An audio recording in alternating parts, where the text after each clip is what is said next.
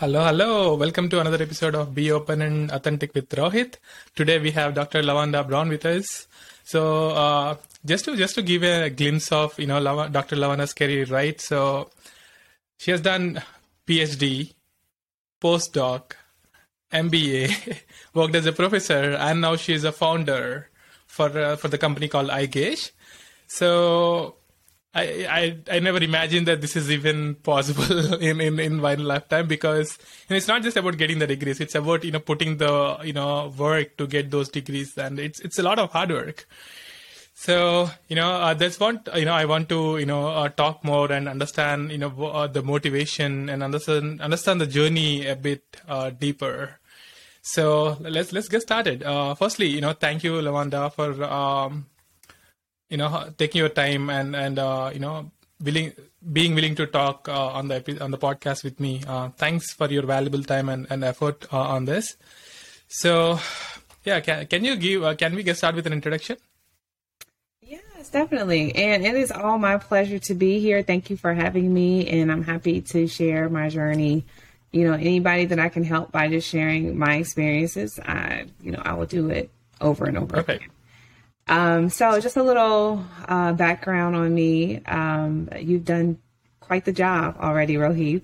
Um, but I am Dr. Lavonda Brown, founder and CEO of EyeGage.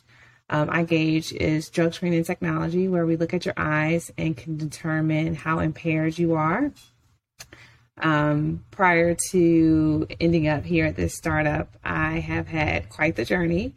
Um, but I mean, do you want me to give those details right sure now? Sure. Yes please yes Or- please uh, Okay. yes please Um, so um, let's backtrack. Maybe I don't want to date myself too much, but maybe like uh, 2006, right? Okay, so I was um, I went to undergrad at Norfolk State University um, in Norfolk, Virginia, and I had a full academic scholarship. Um, and uh, I studied electrical engineering or electronics engineering, and so that's kind of um, I knew that I loved math and applied sciences like physics and things like that. And so that's how I ended up in this space. Ended up going to grad school, still focused on electrical engineering um, with a focus in robotics. And so my PhD was a robotic tutor that engaged children in math. And one of the metrics that we used was eye tracking. And so that's where my eye tracking began. Um, I was doing eye tracking to see where students were looking at on a math test on a tablet, how you know how long they fixated on different on different um, points in the exam, whether it was the actual answer or the question, or if it was in space. And then we were able to determine um, if they were engaged. Uh, we correlated that with if they got the questions right or wrong. Um, interesting after my PhD, I did a postdoc at an Alzheimer's clinic at Emory University, um, where we leveraged I leveraged the eye tracking, right? Um, but the application was for detection of any mild cognitive impairments that uh, a patient may have, or potentially Alzheimer's, right? And so it was a long term study. Uh, we looked at how patients scan different images, art images, what they noticed. And based off of that, we could use machine learning to determine if they had any mild cognitive impairments. yeah Um, following my postdoc, I uh, went to LSU. I was an assistant professor in electrical engineering, and I continued the eye tracking work uh, that I was doing in the Alzheimer's clinic from Emory. So there was a partnership there. And after about a year at LSU, I I knew that I wanted to do research full time. And so I walked away from the teaching, uh, did research back at Georgia Tech, Georgia Tech uh, Research Institute for two years.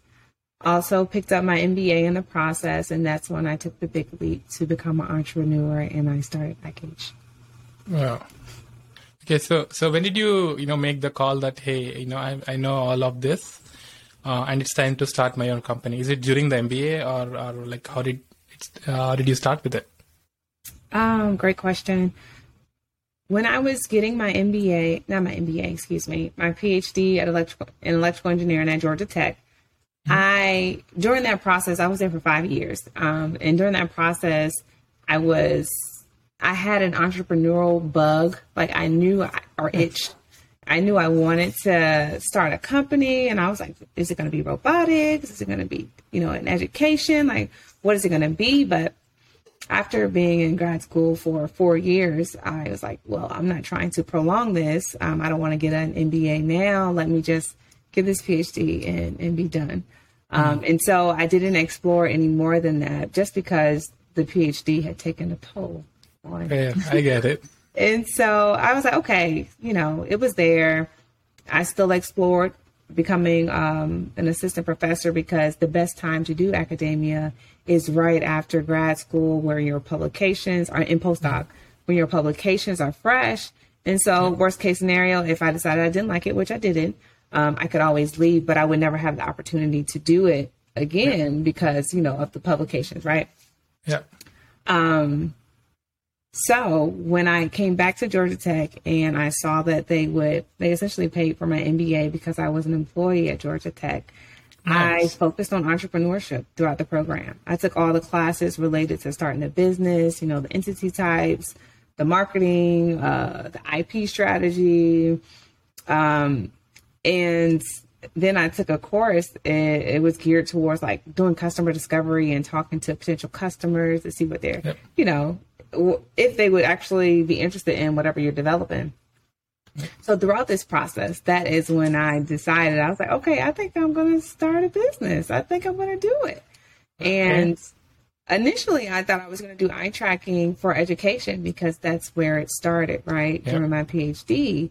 Um, but by the time I was looking at doing some market research, I had learned very quickly that it was a it was a pretty saturated market online studies had increased and so people already were looking at eyes to see how engaged people were in different studies and, and reading yep. and things like that um, and then i found that substance abuse was a market that was more promising and, and what it, much work hadn't been done and so yep. that's when i decided to take the leap there, oh. there is one more personal experience that ties into that, but I'm not sure if this if we should talk about that now or later. I'm sure. I mean, you, you can you can share it. Okay, so um, so yeah, so the MBA started the itch, but while I was at Emory, um, and so a few years before I actually started my company, EyeGage, I actually lived with a loved one who had a drinking problem, and so mm-hmm. I was at this Alzheimer's clinic building the software and the hardware because uh, it didn't exist. The cameras didn't exist just yet. Mm. To do the eye analysis work, I was looking at pupils. I was looking at scleras, the white part of the eye, you know, saccades, rapid eye mu- movement, things like that. And during the day, and then I would come home, and it was an occupational hazard just to look at people's eyes. I mean, until today, I still look at people's eyes. And so I would come home and I would notice that my partner's eyes would be red and glossed over, slow to respond. Yeah. At the time, I was not thinking about EyeGage. EyeGage was the furthest thing away from me. Obviously, I was yeah. more concerned about um, his well being and you know what that meant. Uh, but fast forward to the MBA when I was doing that market research, and I thought I was going to do education, and I stumbled across substance abuse um, That's when it clicked that not only did I have the technical skill set with the eye tracking, but I also had, you know, personal experience actually living with people who are battling, you know, substance abuse. And I just knew that this is where I needed to be. Yeah, right. So, so this is about, you know, connecting all the dots mm-hmm. at the right time. Because mm-hmm. even if you thought about it, you know, during PhD, you might have, you know, might not have worked because, you know, PhD itself is a lot more, you know, uh, stressful and then but you also you know might not have had the you know enough background about you know entrepreneurship and and all the stuff you know to start a company. But i like the way that you know you kept going with uh, eye tracking in applying it to multiple domains and even uh, you know starting a company off of it right? That is that is pretty good because uh, I'm not sure whether uh, who else will have a better, you know, vision, clarity, or or uh, who can build a promising technology around, you know, eye tracking than you, because that's what you know. You pretty much worked on it throughout uh, throughout your career for the, for the most part, and and and you have the you just have the right background. Uh, I, I, like the way you connected all these dots, and and you know these are coming well together now. So, you know, I want to touch base a little bit because uh, I had a you know um, assumption that if you are going to PhD, you will just stay in the academia route, mm-hmm. and then you will never able to be you know get back into startup uh, you know other other you know tech world or you know things like that. So that is another reason that's one of the reasons i did not opt for phd even though i had a you know full full scholarship uh, promised for me like okay that might be too much of you know too much hassle and and i, I but i want to do you know uh, you know startups in the long run which is another reason i want to uh, you know i worked uh, you know uh, it chose another path uh, which is you know career in tech compared to phd but now you proved me that hey if you want to do it if you want to start a company anytime i mean you should you should just do it you can do it because uh, you know, if you're in academia, right, you know, based on my, you know, MS research work and all, you know, I thought that you know, we, we academia is far little away from you know uh, the industry and the industry uh, advancements. You know that might not be true in all the cases, but you know that is so true in ninety percent of the cases, in in my opinion. Uh, do, what do you think on it? Um, that was jam packed, Rohit. no, um, so I have a few thoughts mm-hmm. um, about like industry versus academia and the career path. So, yep.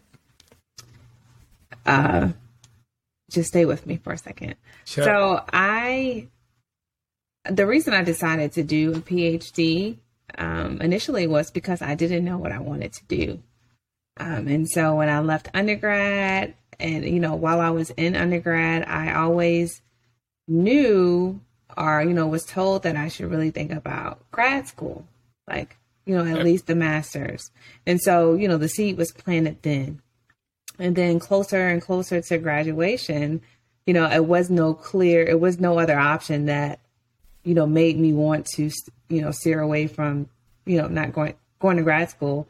Um, I didn't see a job opportunity that interests me and you know going to grad school it seemed like there's no way you can go wrong from there you know just getting mm. more education and sure. you know and still trying to figure out what i wanted to do next so that's yeah. the honest you know truth there yep. um, another motivator for getting for continuing education and getting my master's um, my ms and my phd in electrical engineering is because i am the i'm a first generation graduate in my family. Um, mm-hmm. Even my older sister, she she actually didn't go back to school until she saw me finish, and so mm-hmm. um, and, and so one of the big motivators and just keep getting and doing as much I can possibly as much as I can possibly do is for future generations in my family, you know, and showing like my nieces that okay, they're like okay, Aunt Lavonda did this. Aunt Lavonda, you know, got a PhD. Aunt Lavonda started a company.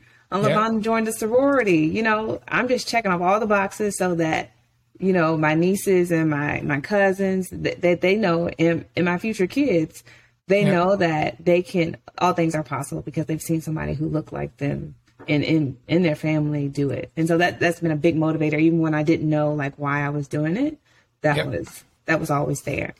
Um, so, um, as far as the industry academia. So, okay, yes. So the PhD, yes, they say a lot of people were, were, like, if you get your PhD, the only thing you can do is academia. Like, why go to school all those years and, you yep. know, be pigeonholed into this one career? You, you may not even like it.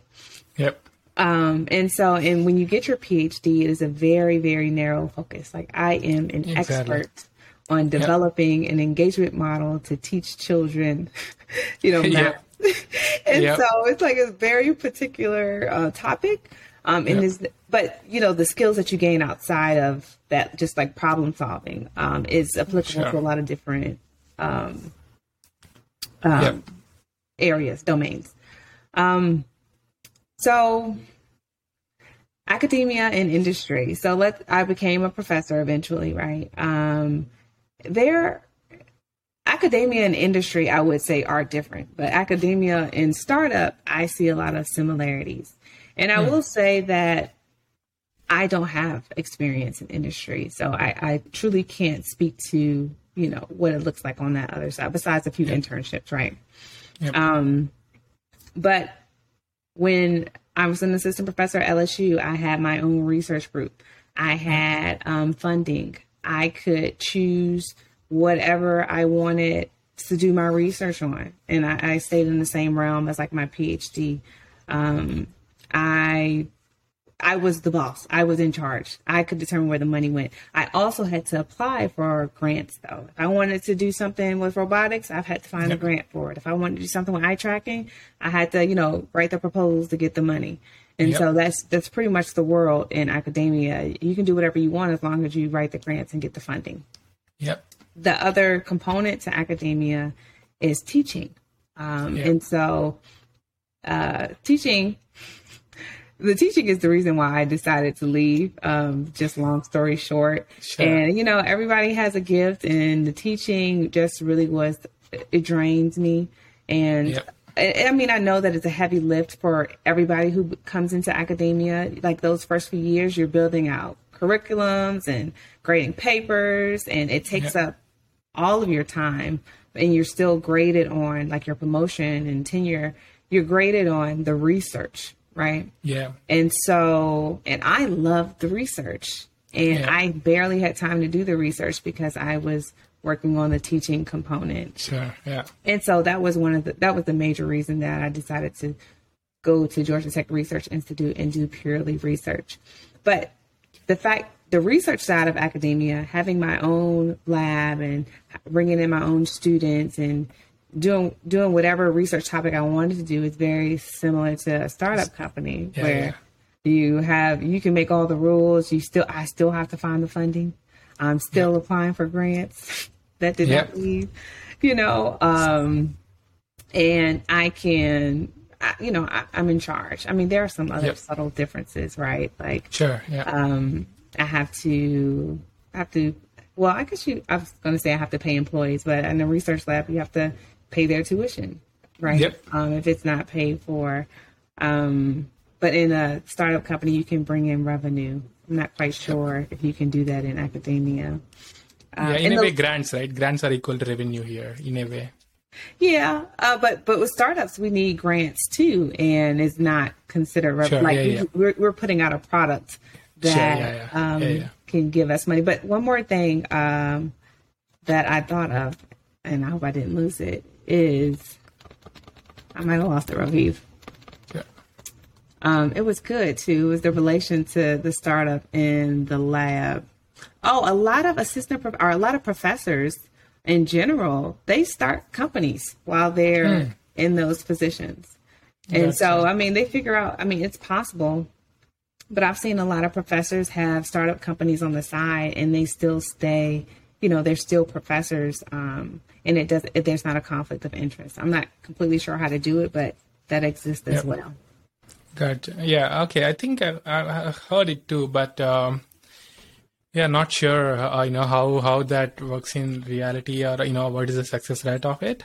But yeah, uh, thanks for you know thanks for sharing you know uh, all all these thoughts. I think I just realized, you know, I had like a lot of questions, you know, in one go. Okay, let me break down some of your responses, right? Uh, mm-hmm. The fact that, you know, you want to, you know, you are the first generation, you know, uh, black student uh, in, in your family, um, uh, sorry, black woman student uh, in, in the family. Uh, and then you want to prove that, hey, these are all, you know, can be done. Mm-hmm. Is, is, I know, I can see why that has been the biggest motivation factor because you know that that you know that kind of inspires many people and I, I, I you know I, I, started wondering how many you know black women have done this path and became founders right it, i think it will be very very few and and you'll be one of the top one percent uh, uh, you know uh, black women in, in, in the country to do it i guess uh, if, if we if we can get, gather all the data but because i mean that, that's just a lot of work and and um, I'm glad you were able to uh, breeze through it. I know you had, I'm sure you had fluctuations and uh, you know ups and downs, mm-hmm. but again, um, I'm sure like many others, you know, around you are, are you know definitely inspired and uh, they know that they can do the things whatever they want to do because if you have done all these in like in 10 15 years so you know anything anything is possible you know right because they cannot say that hey, you know no one now has um, luxury of you know giving a reason that hey you know i can't do this because of so and so because you already proven that you know th- everything can be done in a way. Um, mm-hmm. Yeah, that is that is a journey uh, of its own, um, and and um, it's really it's really uh, kind of motivating for me to, you know, uh, uh, uh learn from it, right, and and see that hey, you know, I can't complain anymore because.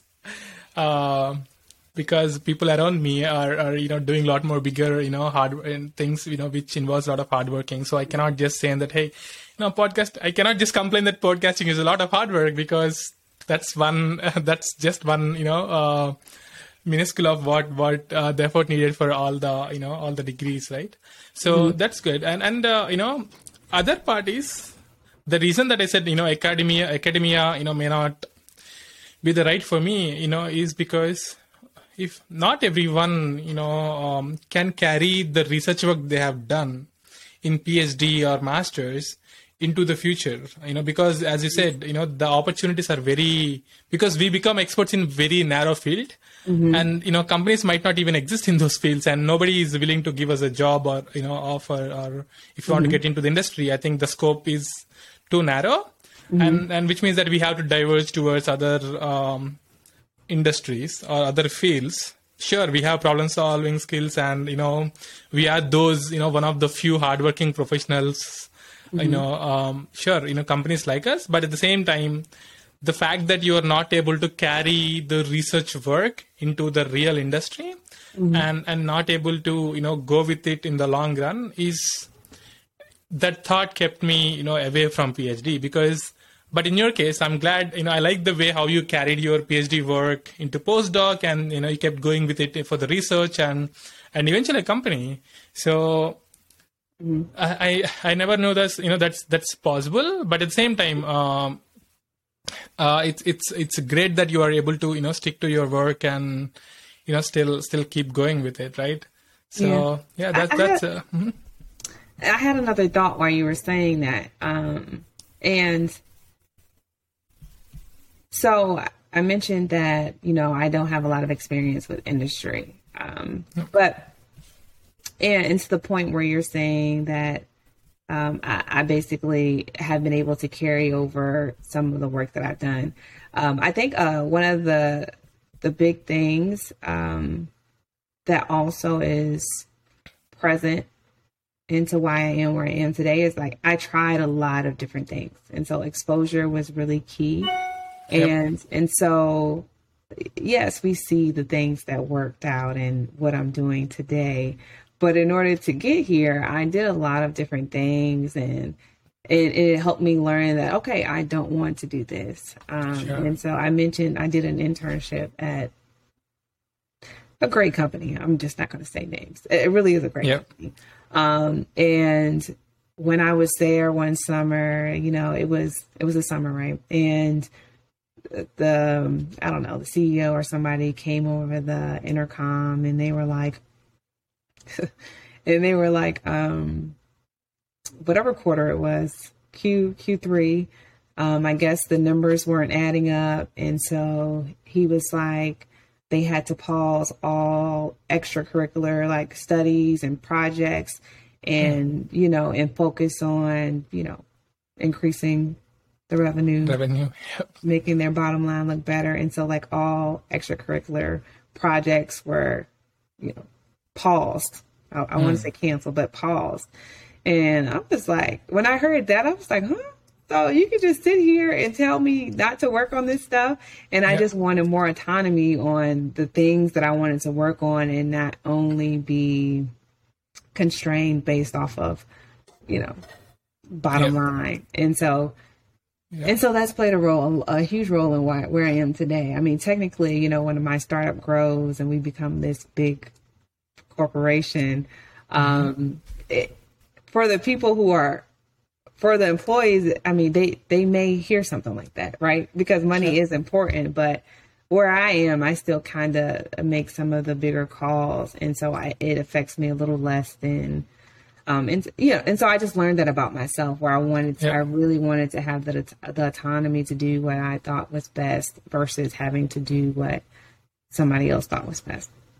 Sure. Yeah. No. Mm-hmm. Uh, yeah. That that makes sense, right? Um, you know, every different person has different you know uh, triggers on uh, triggering points. Uh, you know that that has been um, one of the triggering point for you because you know for you research is uh, you know equally important. In, you know it's also the fact that someone else said that hey don't work on it is, is definitely not great because that's what you are there for, right? You know, right. you you you joined the company for a purpose that hey, I want to work on this, and this is the reason I joined the company. And now you, you, you, you can ju- you cannot just make a call, you know, a simple call and said, hey, you're not working on it anymore. You know, that's that's not great, but mm-hmm. that's that's a sad uh, reality of, of, working in you know corporate or, or any any um, company, right? It, mm-hmm it's it's possible that any day that you know people are you know hey just let go within within a single call. You know we have seen you know all these zoom call firings. So you know i i am with you on it and i would rather you know have my own company and and uh, be able to provide better direction uh, for myself and for the company than you know sitting sitting as an employee and uh, you know having to take those calls. It's not that you know the the leaders in the company are not thinking through all of this. You know, they're doing what's best for the company. Yeah. But the fact that you know we are being impacted due to it uh, is not great either. Because you know, if we ha- if I have the chance, I would definitely be on the other side. You know, and you know, think through it. You know, another time and and you know, uh, see if I can. See, I mean, yeah. maybe, maybe I'll make the same decision again. But you know, the fact that I'm on the other side and and uh, see the other side is is a different thing for me. Yeah, and um I'm sorry, one more thought. Um, the and, and I just want to give a little more context to that. I think that if I am in a place or, or in, a, in a place where I am heard and like my thoughts are considered or, you know, it holds some kind of weight, um, that also would be a place that I would be interested in. And um, I, mm-hmm. as a black woman, um, you know, I've I've been in workplaces where I was the only only the only black person and the only woman, yep. and you know, you know everything that you hear, um, yep. you know, not being heard in meetings and you know, um, having great ideas and you know nobody responds, and then a few days later, the next week, you know, Johnny has the same idea and the best idea sure. ever and know, so yeah. it's just you know it's a lot very stressful to be in those situations and so mm. that also plays into like wow I, I want to make sure like where I am I can have impact because I'm heard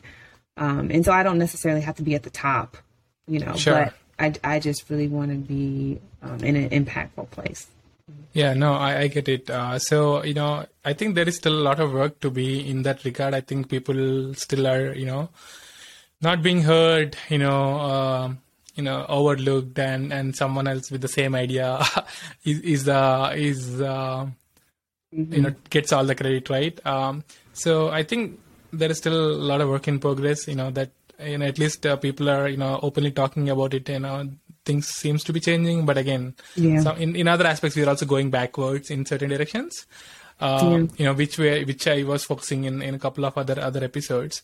But here I also want I, I want to understand this in the academia standpoint, right? You know, in industry, you know, these things do happen. Mm-hmm. Uh, unfortunately, how is it in academia? Do you you know uh, how was your uh, experience as a black woman uh, throughout you know uh, the academic career? Um, LSU was amazing. Uh, and I'm, I'm, glad that they were since I've already said their name. Like, I yep. had an amazing experience at LSU. Like, I was the second black woman hire in their ECE program. Mm. And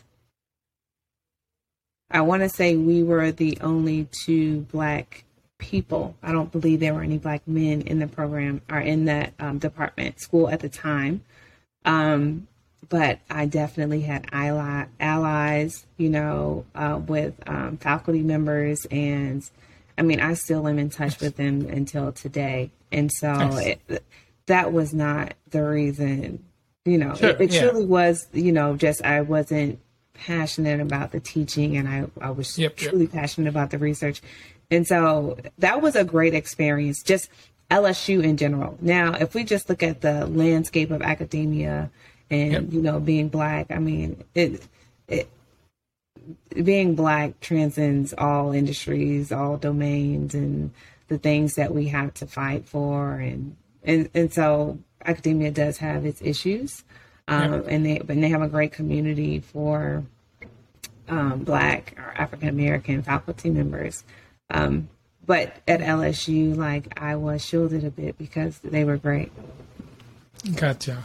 Mm-hmm. So, but again, I'm glad that you had such a wonderful experience at LSU. Um, but again, uh, in general, what you're saying is, I mean, there are issues may not be as uh, you know uh, as high as the, the industry, but still, you know, the chances, uh, no, the, the issues still exist in academia. Is what you're saying, right? Mm-hmm. And and how does it play, uh, you know, during uh, your PhD or uh, you know postdoc or or uh, during uh, you know non LSU career, right? Yeah. So did that impact you, you know, uh, positively or negatively, right? So how was yeah. how did that play a role during your when you, while, while you were in school? Yeah. So I, I just remembered something that I used to do, and it was because I I am a woman, and, mm. and and potentially black now that I'm thinking about it, but um, on publications, and I've seen a lot of females do this. In order to hide the fact that we're a woman, we would just put like first initial, last name, right? Um, and so that, and so on all our publications, all my publications, I, um, at least for most of most of them, I put L Brown, L Brown, like that is mm. the name that you you see. Um, and then another, and so that was so that they would know that I would know that I was a woman. Um, another trick, and I didn't have this issue because I wasn't married, but women who have hyphenated last names, that's also a giveaway. Um, or you know, most most hyphenated last names are from women getting married. Yep. Um, in my opinion. So, um, and so if you see a hyphenated last name, like if I was to have a hyphenated last name, I would only choose one of those last names. Um, even if I got married afterwards, I would have just kept L Brown because I want people to be able to find all of my work, um, regardless of if my last name changed. But the other um, thing is um, my first name. Um, I have a capital V in my name, and so yep. uh, it, and it, it, and so it could seem like it's a black name. You know that whole.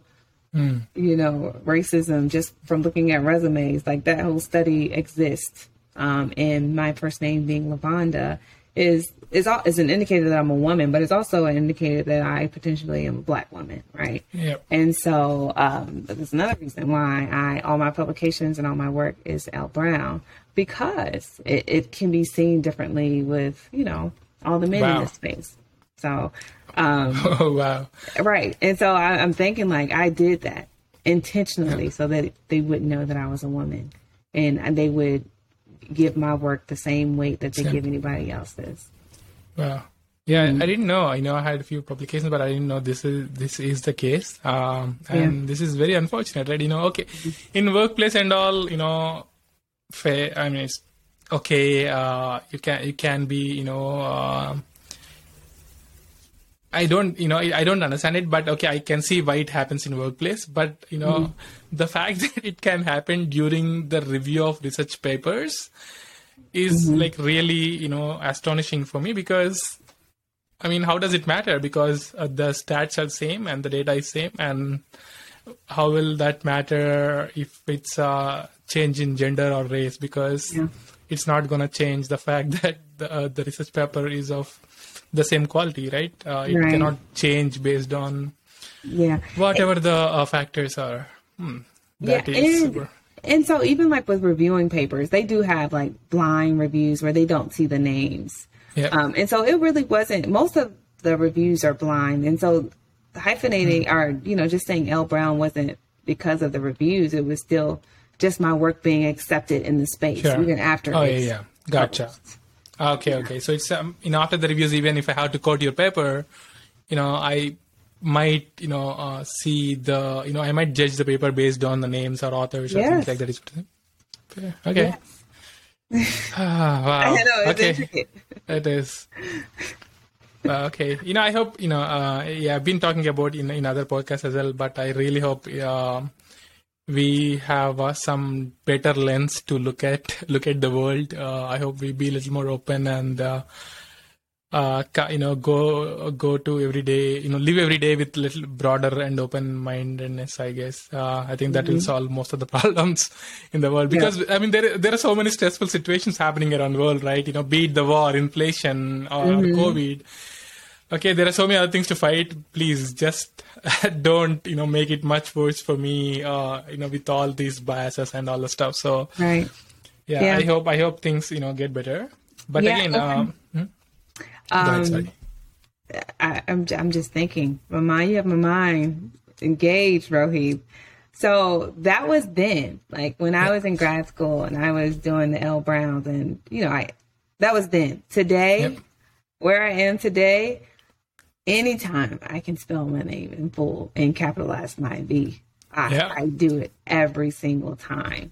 And so I, I feel like I used to, you know, I mean, I was, I was naive and I just wanted to be accept. I wanted my work to be accepted and, you know, and so I did those things. But now that I have the understanding that I have today, I, it, and it, there was even a point where I considered lowercasing my V. I, I don't know, like, mm. um, how much you understand, but like, you yeah, know, sometimes ethnic names can have, you know, capital letters and spaces and they're spelled differently. Yeah. I think yep. my name is is pronounced, you know, phonetically how it looks, and so I, um, I haven't had any issues there. But um, I have also know somebody, um, and they have a capital letter in their name, and they refuse. They just basically cut half of their name off, and they just like in my instance, my name is Lavonda, and so this person they just go by Vonda. They refuse to have that first half of their name because of the way that other people could possibly look at it as wow. right right and so where i am today and how confident i am in the work that i can have done can do yep. anytime i can spell my my full name out rohit Sure, I, am sure. You should be actually. And you know, so I, I'm making a name for all the Lavondas out here in the world because people need to know like we can have these intricate names and still, you know, be accomplished. Exactly so, right. Yeah. Yeah. Um, exactly. So you know, I'm glad. You know, I'm glad you can. You know, um, you're saying it proudly and openly, uh, and I think you know despite accomplishments or you know despite anything that you know we have done um, i really hope you know many people just stick to you know uh, th- whatever they're supposed to do you know instead of cutting the names and all so mm-hmm. i understand you know everyone has to you know not everyone but i understand that people has to go through you know some sort of pain um, to carry this forward but oh, mm-hmm. oh, i hope you know they look at you and people like you to say that hey at some point, you know, we can proudly be whatever we want to be.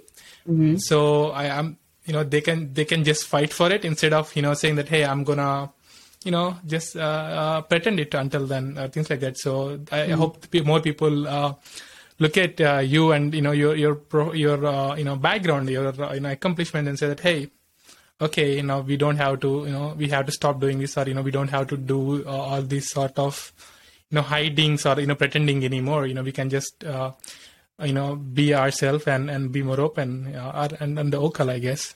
Yes be authentic. Show exactly right? Be open and authentic. Here we go. Yeah. Yeah, mm-hmm. yeah. so that that's uh, that's cool. Thanks uh, you know thank you Lavonda for sharing all all these um, such a such a you know great uh, discussion. So and, and you know i want to take a step back a little bit and, and want to you know direct us towards the startup which is uh, which is another you know exciting exciting topic uh, for me so what what what has been the you know since you transitioned from academia you know you also mentioned that it's not as different as you know doing your own research and uh, you know writing grants and all mm-hmm. but what what were you know what are the few you know surprising things um, for you, or you know what are things that shocked you in the in the startup world so far? You said what are things that you charged me? Uh, you know, sh- shocked you, or like you know, shocked, what, what is like you know, yeah. Well, it was surprisingly. Um, this is where when I learned that there is discrimination across all industries. and I was like, I was like, oh, I thought it was gonna be better over here. And it's, it is not. Nope. I mean, Sorry. it was a shock for like a split second, and then it was just like, Sure. Yeah. come on, Lavonda, you knew that. It, it's know. the same thing here. It, it, I mean, Yep. it's different in different. I mean, every industry or you know domain has its own reasons why it is the way that it is. In the startup space, in particular, um, you know, raising raising money um, is Yeah. very difficult for Black and Brown founders, and Yep. it's because you want to have a good fit with your in, this potential investor, and a lot of the investors are white men, and so Yep. it's very hard to find something connect with a white for me to find something to connect and relate to a white man about, more or less Yep. for either one of us to be comfortable moving forward with Sure. you know, because when an investor investing in a business is like a marriage, it's up, it's Yeah, harder to get out of. You can't just say, "Okay, I'm filing a divorce." No, you're stuck with this person, and so, the, so in in that space, there are not a lot. There's not a lot of black black investors, and then also women investors. So separately, black women and then black women investors. It's it's far and few between, right? There are Yeah. some funds that have come up, you know, especially in recent years that focused on minority groups to raise Yep. money. And so, you know, they, there is a support group that has been forming in this space in all spaces like academia and Yep. right there we have our groups um, but it's needed just because like our business oftentimes our Yep. business um, can't be successful if we don't have the the capital um, that Yep. we need um, to bring it to the next level or to scale it right and Yep. sometimes that that is the determining factor between um, You know. a successful business and, and, and one that doesn't make it or even a unicorn Yep. right and one that doesn't make it if we don't have that funding the other Yep. issue um, from a, um, a black black female perspective is um, a lot of of our let's say white counterparts um, our our white men um, they they come from families that have money or they have trust they, I mean they Yep. have yeah they have well for whatever reason Yep. that's another podcast Rohit Yep. Um, and uh, they have this money that they can inject. Or uncle can can give the Yep. money, or grandma, or parents. They can they can inject their family and friends around. You know, set them up. You Yep. know, to scale the business all the way to Series a know. you know yeah. whereas in our case we don't have family members oftentimes that can that can they, you know they're not accredited accredited investors you know because they only they don't make but so much but they don't Yep. have you know we're not wealthy right Yeah.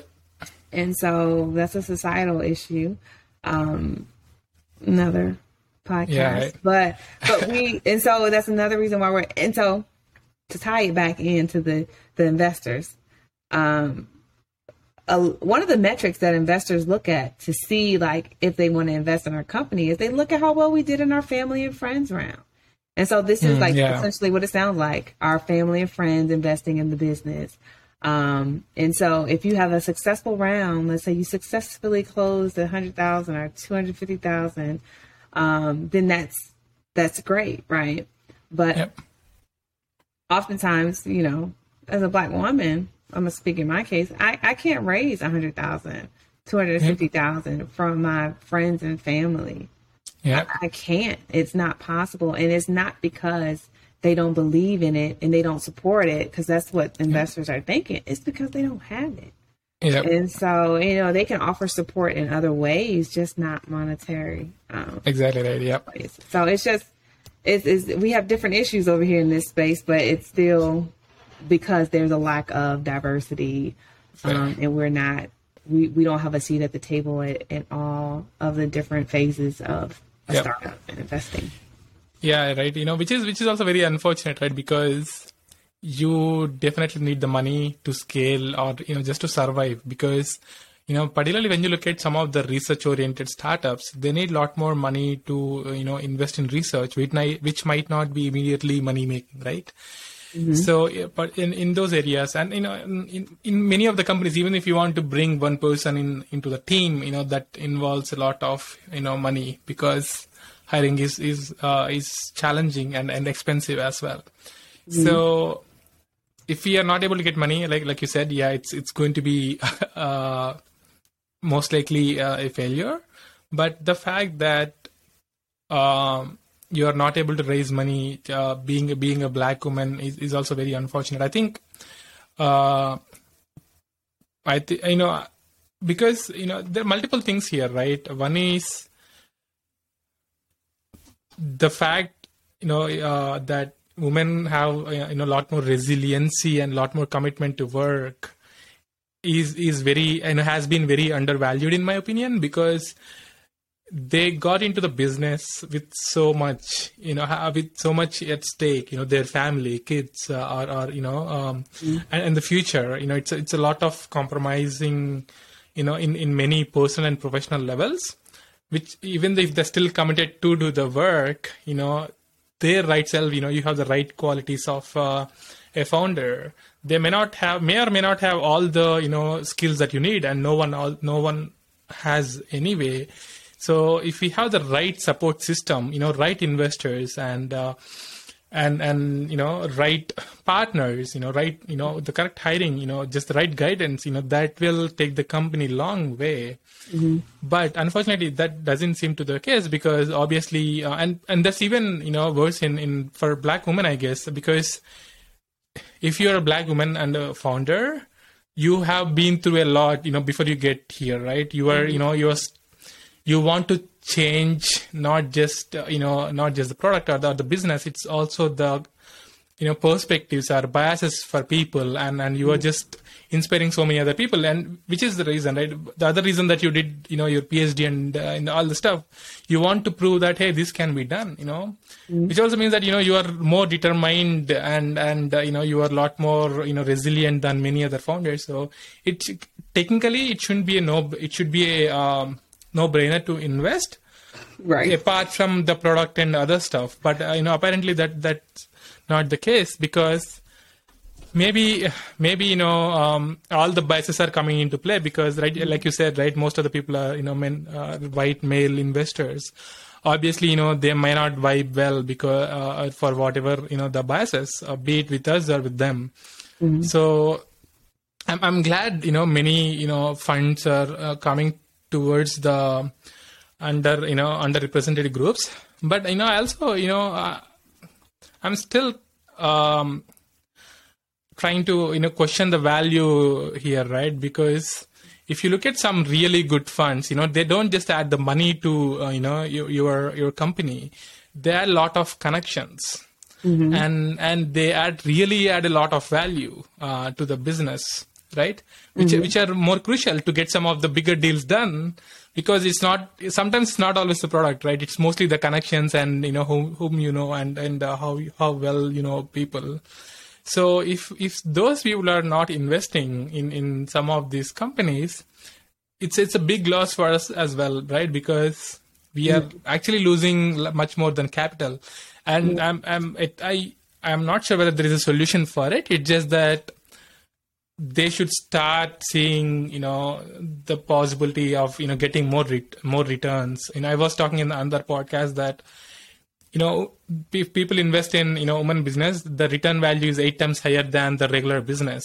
So you know i think more and more you know uh, startups like yours you know should show the success to the investors so that you know they all know what they missed and they won't repeat the same mistake again and again again, uh, you know, I think until then, you know, you just have to be, uh, you know, like yourself, right? You know, just uh, prove it uh, and and you know, cut all those biases so that it will be uh, a lot better for the for the future generations, I guess. So. Yeah, it's it's uh it's it's a lot of you know uh, work to do. I guess. So, what, yeah. what do you say? Yeah, no, I, I definitely agree. And it, it, when you kind of look at the big picture, it can be kind of Yeah. daunting. Um, but every little bit counts and you just have to think Sure. about, you know, just just Yep. one day at a time and, you know, stay I in will get there. You know, you you Yeah. you already you know reached here um, with with all these accomplishments, and it's just it's just another day. You know, if you look at the big picture, you know, it's it's a lot more. It might be stressful, but again, we are here to change that, right? Every Yeah. every uncertainty is an opportunity. Every obstacle is an opportunity, and then that's where um, I think that's another kind of motivation for me. You know, right? If I see an uncertainty or opportunity uh, or obstacle, that's like okay maybe this is the time for me to for me to thrive uh, and i think you know this Yeah. will be true for all the all the black you know uh, and black women or black founded startups you know there is so much opportunity now and it's it's your turn to change and and be the change maker i guess Yeah, uh, I, I completely agree. And I think that, you know, like leaving academia and how I had that whole transformation, like, you know, L. Brown to yep Lavonda Brown, Dr. Lavonda Brown. Um, and then even in this space, um, and so essentially that just came from me being okay showing up as my authentic self, right?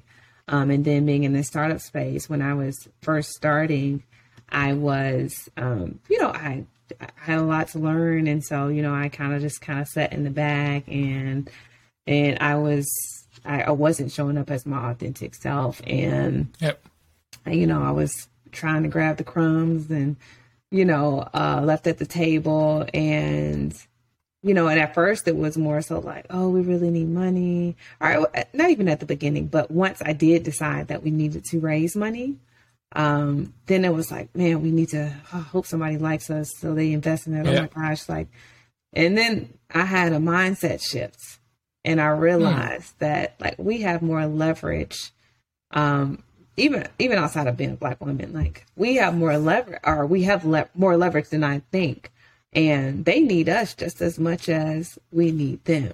Exactly yep. Now if we throw in the fact that i'm a black woman that even adds to the leverage right? Yep. Um, and I've, I've had some conversations with um, investors and I'm looking at their portfolio and I'm asking the hard question. At first, I was just, you know, taking the crumbs. Okay, Yep. yeah, all right, yep. Yeah, you know, asking the safe questions. But now I sit in the meetings and I'm like, all right, well, you know, how many how many black founders do you have? You know, what's their percentage and um, how many have you brought on this year? You know, or the past four Yep. months and um, oh, you don't have any you don't have any black women. What's the strategic plan for that moving forward? I mean, because I know from past experience that being the only only is hard. And it's hard for any organization to provide resources for somebody when they don't have they don't have diversity, right? And so Yep. for me to sign up to be in your fund, I have to be willing to be that trailblazer yep. and help you guys pave the way or just lose out on a, maximizing, you know, the benefits Yep. of being in your portfolio versus going somewhere where they already have black women or black people. And, and so I ask the hard questions and I have no desire to be somewhere where it's not a good fit or they don't have a plan in place. And I'm okay with that. And so okay It, it, it's been, yeah, and like that value add that you talk about. Um, I, I don't just want money. We don't Yep. just need money. We need Yep. value add, value added investors who are going to bring more than money to the table. And we've talked about this, Rohit. Like yep they're going to bring some type of expertise. They're going to help us get these deals.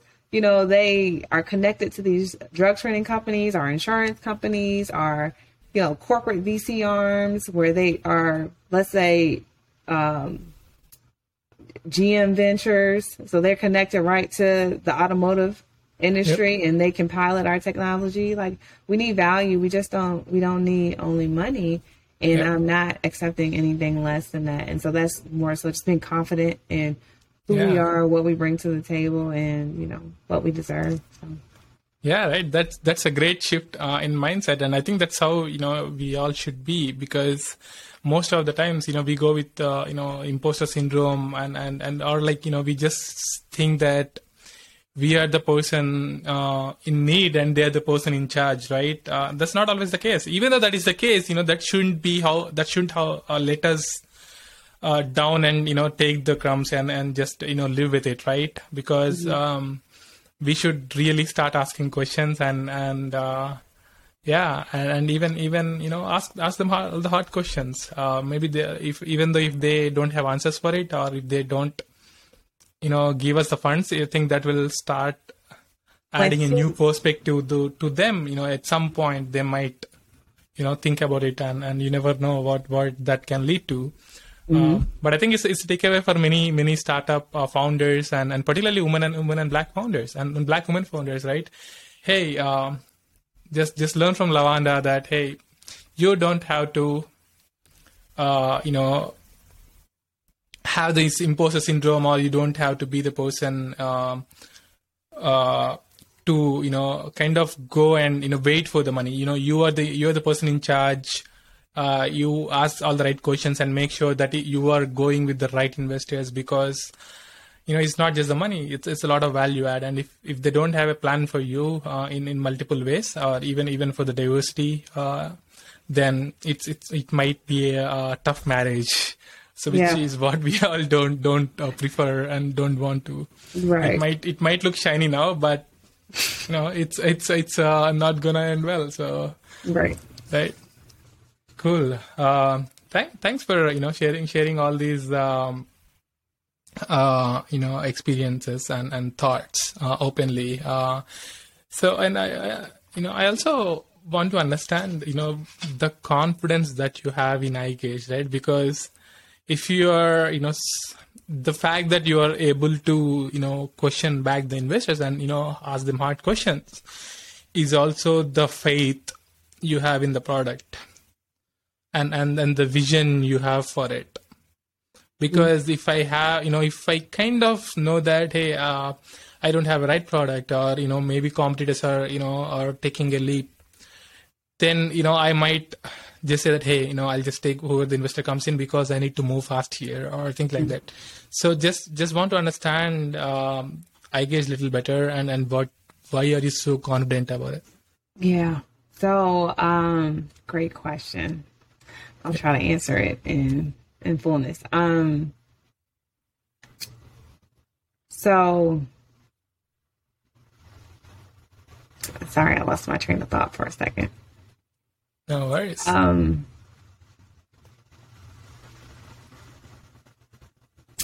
I hate this, Rohi.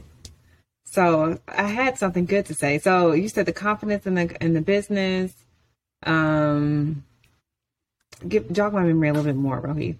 Yeah. So why are you so confident in, on I, EyeGage, right? And and uh, what is your uh, you know vision for it, and why do you trust the idea or the product behind it so much that you want to you know uh, you are that made you realize that you are the you know in in charge here. You are the you are the commander, yeah. and uh, you yeah. know not the investors here.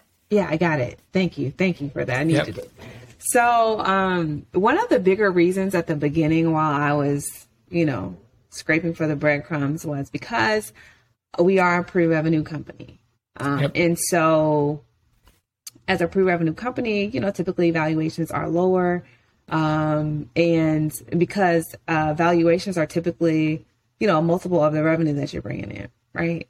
Um, and we're bringing in zero revenue. And so I'm like, this, this is tough. Like, who, what investors going to invest in us? And we are pre-revenue, even though it exists, like people get funding pre-revenue. Um, but what we do have is is data, and so um, data is very valuable. And the data in our company it's pictures and videos of eyes, various eyes under the influence, and also sober eyes, right? Um, and um, and I, I once I kind of understood, like, okay, we have data. Like, even though our value isn't in revenue, you also get value from intellectual property. You get data from yep. users, even if they're not paid users. You get data. I mean, value from data, and and so that's us, right? And and so I was like, okay, listen, we so building the confidence. Okay, we have something here. And then the other reason um, why I am so picky about investors and who I'm willing to, you know, bring on um, is because is the confidence in the technology. Like I know that this works. and yep. so w- we're in the process of building the data set. The more data we have, the more accurate yep. it'll be, just generally how machine learning algorithms work. Um, and so mm-hmm. it's just a matter of time in getting the data that we need to realize the solution. But once we get the data we need, yep. billion dollar company. So I'm yeah. not giving away 10% of the company for $100,000. I've had that sure. opportunity a couple yep. times. I'm like, yep. no, that, that, that doesn't yeah. make sense. exactly, right? Yeah. And so I'm like willing to, I'm willing to hold on to it until, you know, there's an offer that we can't refuse or, you know, um, but until if I have to choose between um, taking like that type of offer or just being scrappy, I'm going to be scrappy. We bootstrap the first 12 months, figure out how to, you know, put these pennies together to, to, to get the work done. Yep. Um, we have some people that are very passionate about the product, and so they're willing to do um, deferred salaries and you know do some type of equity nice. instead of having that full uh, salary comp- compensation, right? Um, and so I think it's uh, you know working with the right people who believe in the vision and they can yep. see the vision that I see, uh, and they understand uh, the potential. Um, yep. And uh, I mean, that alone, and then realizing the value of data is why I'm I'm so confident about it and so so picky when it comes to investors. Gotcha. That's that's great. Um, I hope uh, you know if, for example, if I, if I ever start a company, I'm at least if I, you know, I really pray that I'm at least half as confident as you. Um, uh, because uh, I don't think so. Uh, I will ever be because of so many questions, right? In the sense, uh, I think and look you can look at it in multiple angles and it's you know startups may not be perfect in each and every angle so mm-hmm. you know I, I tend to think about that and that hey we are not the best there you know we might be, have to compromise at certain point and and all stuff like that so you know but but yeah mm-hmm. hopefully i'm i'll be able to be at least uh, I really pray that you know I'll be um, at least half as confident as you uh, in in the future. Uh, but but yeah, and, and good to know about EyeGage, right? And and uh, uh the reason that that uh, you are that gives you so much clarity and, and confidence is the data and and the tech behind it, right?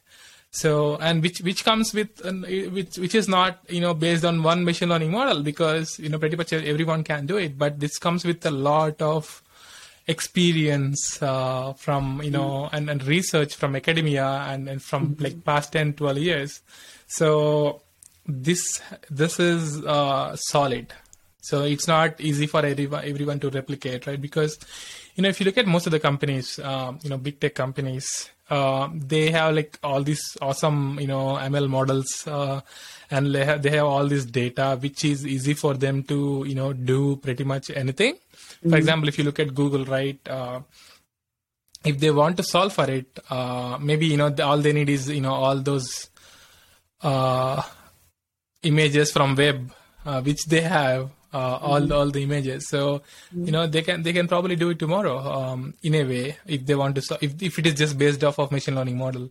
So but but what else is uh, you know um, what is the real you know what is the, another secret sauce in in your EyeGage? You know just just trying to understand it a little better here. Um, so yeah, we have two differentiators. Like when it comes to competitors, one of them, um, so, so one of them is that we run on a mobile device, and companies that exist today, uh, mm-hmm. they have external hardware, they have headsets or cameras that they sit top or the bottom of the computer. Um, and just being a hardware company in itself is just a, a whole different ballgame, right? Yep. Um, whereas we are a software company and we leverage existing technology like iPhones and Androids and our smartphones, and then um, cameras that already exist that you know are connected to some type of Wi-Fi, um, like those driver-facing cameras and Tesla and things like that. Yep. And so we, are not a hardware company, um, and because of that, you know, we're a mobile solution. So, and then yep. the other differentiator is the fact that we do research. Um, a lot of these companies. Uh, there isn't a data set that exists like the one that we're building. So it's a proprietary yep. data set um, during my PhD, I did a lot of human subject testing. Um, uh, and so it's it's like IRB approval, institutional review board, where yep. you have to get consent from humans to actually test them. And I tested students on our math software, the robotic uh, tutor, um, middle school students, high school students, and also college students. Mm-hmm. Um, and so um, I'm not testing kids now. Let me just say that out loud. yeah, But yeah. Uh, I have, you know, experience doing it. And so now, um, now that I am CEO of EyeGage, I am a principal, principal investigator for these human subject studies that we do. And we get the IRB approval and we get consent from adults. Mm.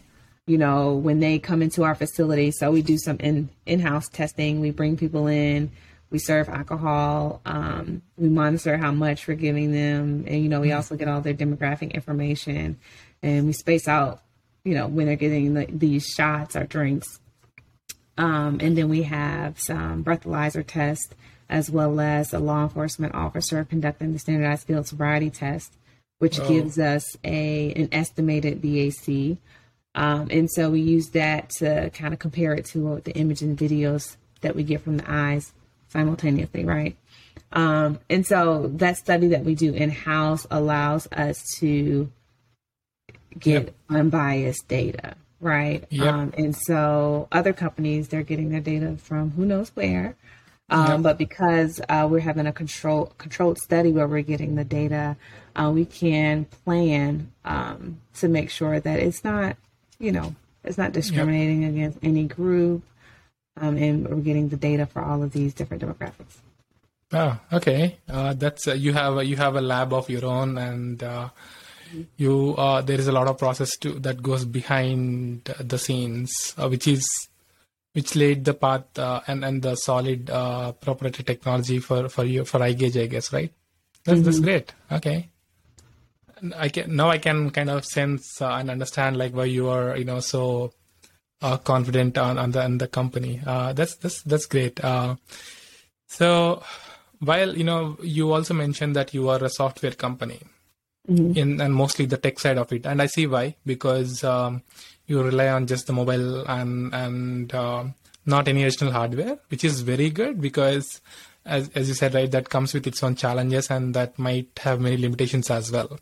So the fact that you know I can just uh, scan my own you know eye and say that hey I'm not supposed to drive here. Uh, drive now is is another um, you know fact, which means that it, the application is very wide as long as we find right uh, partners and, and right ways to go into the market. So again, but coming back to the question in terms of the software company, but along with the research work and all, so there is so much tech work that needs to be done right uh, on, the back end. And and uh, being a non-tech founder i mean you're a you're a tech founder in a way but not from the software development standpoint right? Mm. which is which is uh, another key aspect that many investors look in and and which is also key for a company. And i can totally see why. So you know as a software engineer i'm obviously biased but clearly Rohith. i know. I know right? yeah. I had to program the robots. Like I had to. I wrote the software for the eye tracking at Emory. Sure. But to your point, to your yeah. point, I wrote spaghetti code. Yep. Listen, I wrote I wrote code that worked, but it sure. was I not. Mean, uh, the people watching, the code that yeah. I wrote worked, but it was not the standard. A software engineer they would sure, have um, nightmares after they looked at my code. So, no, I mean, uh, you know, the fact that you have you know pro- programming background and all this in working on robotics definitely helps. But in terms of the product development, uh, it's it also you know little different than you know just the code itself. Uh, you know, I'm just trying to understand your thought process on how you. Um, I mean, you are a tech founder, also a non-tech founder in a way.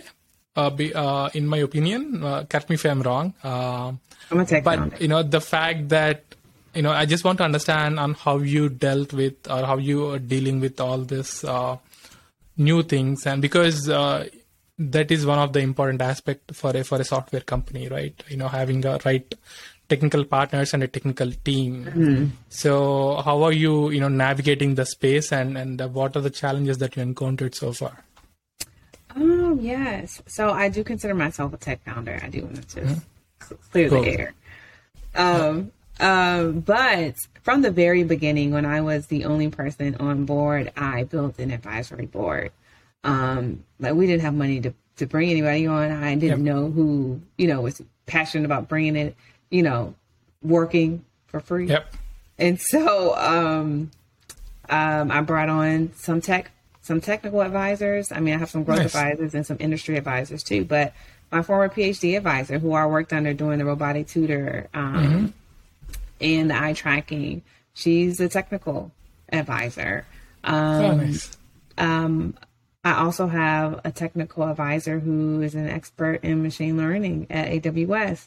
Um, and so, so they have been in the loop from the beginning to make Nice. sure, like, to double check that the decisions I'm making on the technical side are Yeah. the right technical decisions, right? So I'm not just sitting here making these decisions on my own Perfect. and and from and from just those three let's say um they helped me figure out like who, who to bring on and so Yeah. our current cto now was a recommendation from one of the technical advisors Nice. um you know she had worked with him on a few other product um projects um and she, she you know and I met with him, interviewed him, and and he's been with us for two years now. Nice. Um, and so, just eh, you're right. You can't.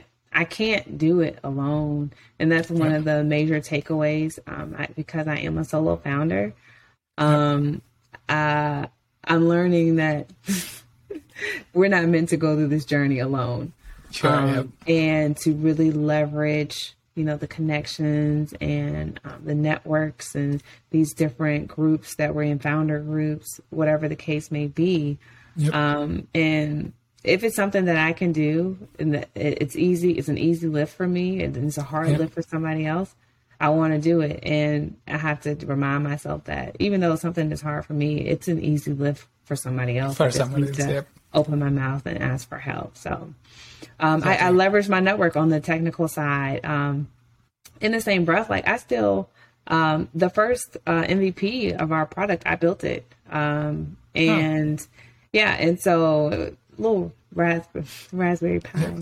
Um, and so we were able to put something together with that. Um, but you know, we, we can't commercialize that process. Yep.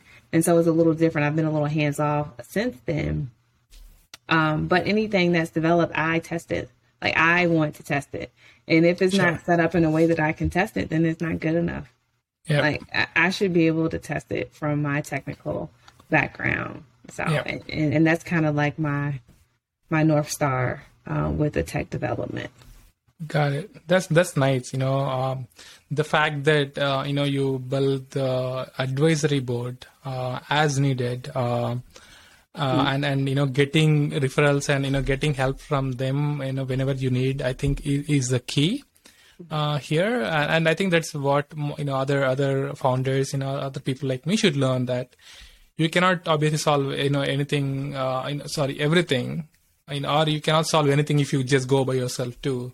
So we have to, I think, find a way to draw the line that hey, um, this might be easy for someone else to solve, and I can focus my energy in the right place, um, so that it's it's uh, it's a, it, it's good for the company in the long run because as as you know as the company grows, there is very little amount of work that we'll be able to do, uh, and the bandwidth will be little. So we should start, you know, adopting the skill at the at the beginning itself, so that we expand the culture uh, in, in the in the right way uh, as as the company grows. But but yeah, so yeah, I think I, I- I'll take their advice, right? You know, being able to tap onto the you know network and and having the right connections. And and if not, you know, if not the advisory board, you know, just just uh, schedule a call and get get the inputs uh, you need, um, so that you'll be able to make the right decisions, right? I think you know that's one other thing that helped me in, in the past. Cool. Um, yeah, a lot of lot of you know great insights and uh, you know gra- uh, such a great discussion. I know we are also at time, um, and and I know I'm sure it's it's a little late for you after after you know a couple of busy days. So I want to um, put, put a stop here, but you know, have one more question for you, uh, uh, which is which is what I ask for, uh, you know, asking in, in in all the podcasts. So, can you explain something in two minutes that took very long time for you to learn? Oh, did I already say it? probably you should, you might have told you know you can you can probably you know say convey it again or, or Um, I feel bad because I just said it. Um, oh, but so what I was going to say is I'll, I'll see if something else comes to mind. But sure um, it took me a long time to understand that I that we're not meant to do this alone. I will honestly say that it kind of clicked. Like we founded the company and our, I founded the company in May 2020 because it was just me at the beginning. And um, it was as recent as the last week of the Impact Accelerator, uh, the AWS Impact Accelerator that we did the last week of July when um, you know we haven't been doing in-person pitches uh, everything's kind of been virtual and so it's easy for me just to pitch the company by myself yep. Um, but when i was at aws you know our cto fred came and he was on the stage with me. Um, and you know i usually do the heavy lifting of pitching and q&a and everything. Yep.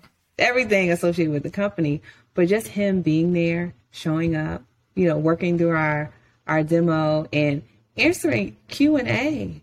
Like after I, I give the pitch, it it, it it may seem small, you know, um, but it was a lot of work. huge. It was huge, and it meant so much. And I didn't realize just how much it meant just to have somebody just standing next to you on the stage and Yep. being able to give me some water and answer the privacy questions about the technology, right? Um, as well as man the live demo. And so I think I went over two minutes, but the point is we're not meant to do it alone. And it took me a really long time. Like I knew that I, I, I could kind of get it together, but the big, if we're going to scale, yeah you, you can't do it alone. for sure yep Find, find your tribe.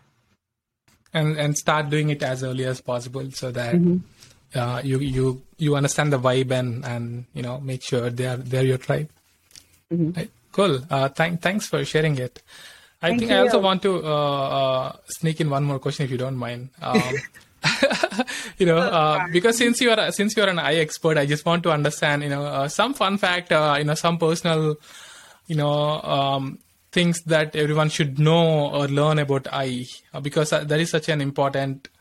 Uh, you know, obviously, organ of the body, but a part of the body. So, um, Yeah. any, any any tips on it uh, as an as an expert Um, from an engineering perspective. from an engineering perspective? Yes. who've had some experience doing some human aesthetic testing, um, not as a medical doctor. Just want to Sure, say yeah. that record. Um, but um, your eyes, in short, are full of a lot of different information, and they tell so much about what's going on in your body, even like what's going on in your life. Well, which essentially shows up in your body, like stress. Like you know maybe some external factors stressing you out. The optometrist they can see that stuff you know whether or not you know they're really just seeing if you need glasses but they we can see all of those things in your eyes. If you're having coffee or drugs Yeah. or sugar or you know whatever the case may be um, all of it shows up in your eyes. It also you know it identifies you um, and you know it's it's the next up and coming biometric um, Yep. so i am so I am much founder. data. Yeah, I, I'm founder and CEO of EyeGage. Of course, I want your eye data, but in the same breath, you, you should be very careful about giving your eye data. Um, and so we, we cover all the grounds and make sure everything is um, secure. Uh, but you get a lot of information from your eyes, and and that's just the the, the major thing that I want to share um, Cool. about it. Oh, one fun fact though. Mhm. I don't know if it's a fun fact. That that actually was a, a very bad um, way to start this. But um, when I was interviewing law enforcement, because we did start in that um, in that industry, we're currently in high risk workplaces like construction and automotive. But when I was interviewing law enforcement officers, they were sharing that some of the symptoms are the ways uh, symptoms um, of somebody who has diabetes and is going through a diabetic crisis is very similar to somebody who's under the influence of alcohol. And so, law enforcement officers, when they pull you over and they suspect that you have been drinking and driving, they're supposed to ask, you know, if you're diabetic and um, hmm. before just, you know, assuming that you're under the influence of alcohol. And so that's um, one of the gotcha. things. I mean, that's just one example, but it's a lot of other things that have similar, that look similar to alcohol or substances. And gotcha. so all the data that we collect help to um, find that unique signature for the drugs and not necessarily some of the medical ailments. Gotcha. Okay, that, that's that's really good to know. Uh, so, for example, uh, if I, uh, you know, since we are talking about eye detection, eye recognition, right, uh, similar to fingerprints and all, mm-hmm. Uh, what what for example if i have uh, you know if i have a couple of drinks is it going to change or you know will i be still be able to be authenticated i think that's i think that's a super dumb question but i still want to ask no i think um, the id the identification is still going to work um, okay. and so it's just no it's more so like your iris and and things yeah, like that that do the id um, yeah, some of the things that change are for what we're looking for isn't necessarily the iris. Um, it's like the pupil size and the white part yeah, yeah. of your eye, like the number of red blood vessels, even like um, how, how, the height of your eyelids, um, and the response to light. And so that doesn't affect like the ID. Hmm. Got it. That's that's that's uh, good know. Good information right there.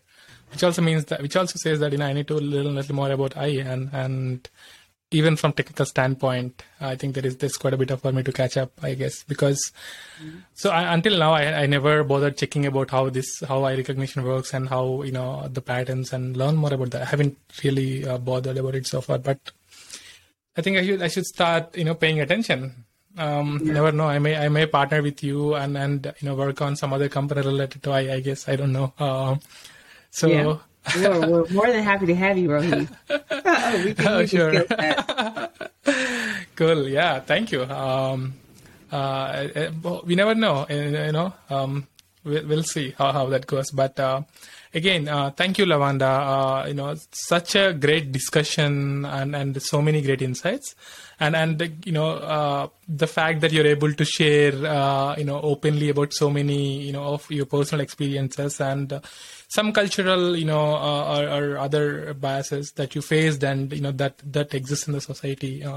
Not not everyone you know are willing to or op- discuss this openly but so and but but in my opinion i think these are the things that we should talk more openly and and mm-hmm. educate more people on and and I really hope uh, this uh, you know uh, podcast and and your experience uh, you know this podcast you know helps reach uh, you know um, helps your uh, so I hope many you know your experience you know your you know accomplishments will be reached to many other people you know mm-hmm. through this podcast and if not this podcast I hope it reaches to many people who who needs you know mm-hmm. such inspiration who needs to know that you know, hey, everything is possible. Um, you know, if Lavonda does it, you know, so does, you know, so we all can do it. Um, yeah. So uh, thanks, thanks for you know working towards it, and and again, um, thanks for thanks for your time and effort. Such a such a great discussion. Thank you. Thank you. I enjoyed it. I'm looking Thank forward you. to watching some of your other episodes. Perfect. And and you know, and some on the next episode too. At some point, you know, we should definitely plan. Okay, sounds good. When you when you raise you know those million dollars and you know share all your experiences, that's when I want to hear like, hey, I'll come up here experience. Perfect. yeah, whatever it is, you know, uh, this is a podcast just to talk anything and everything. So cool. Thank you. Have a wonderful evening. You too.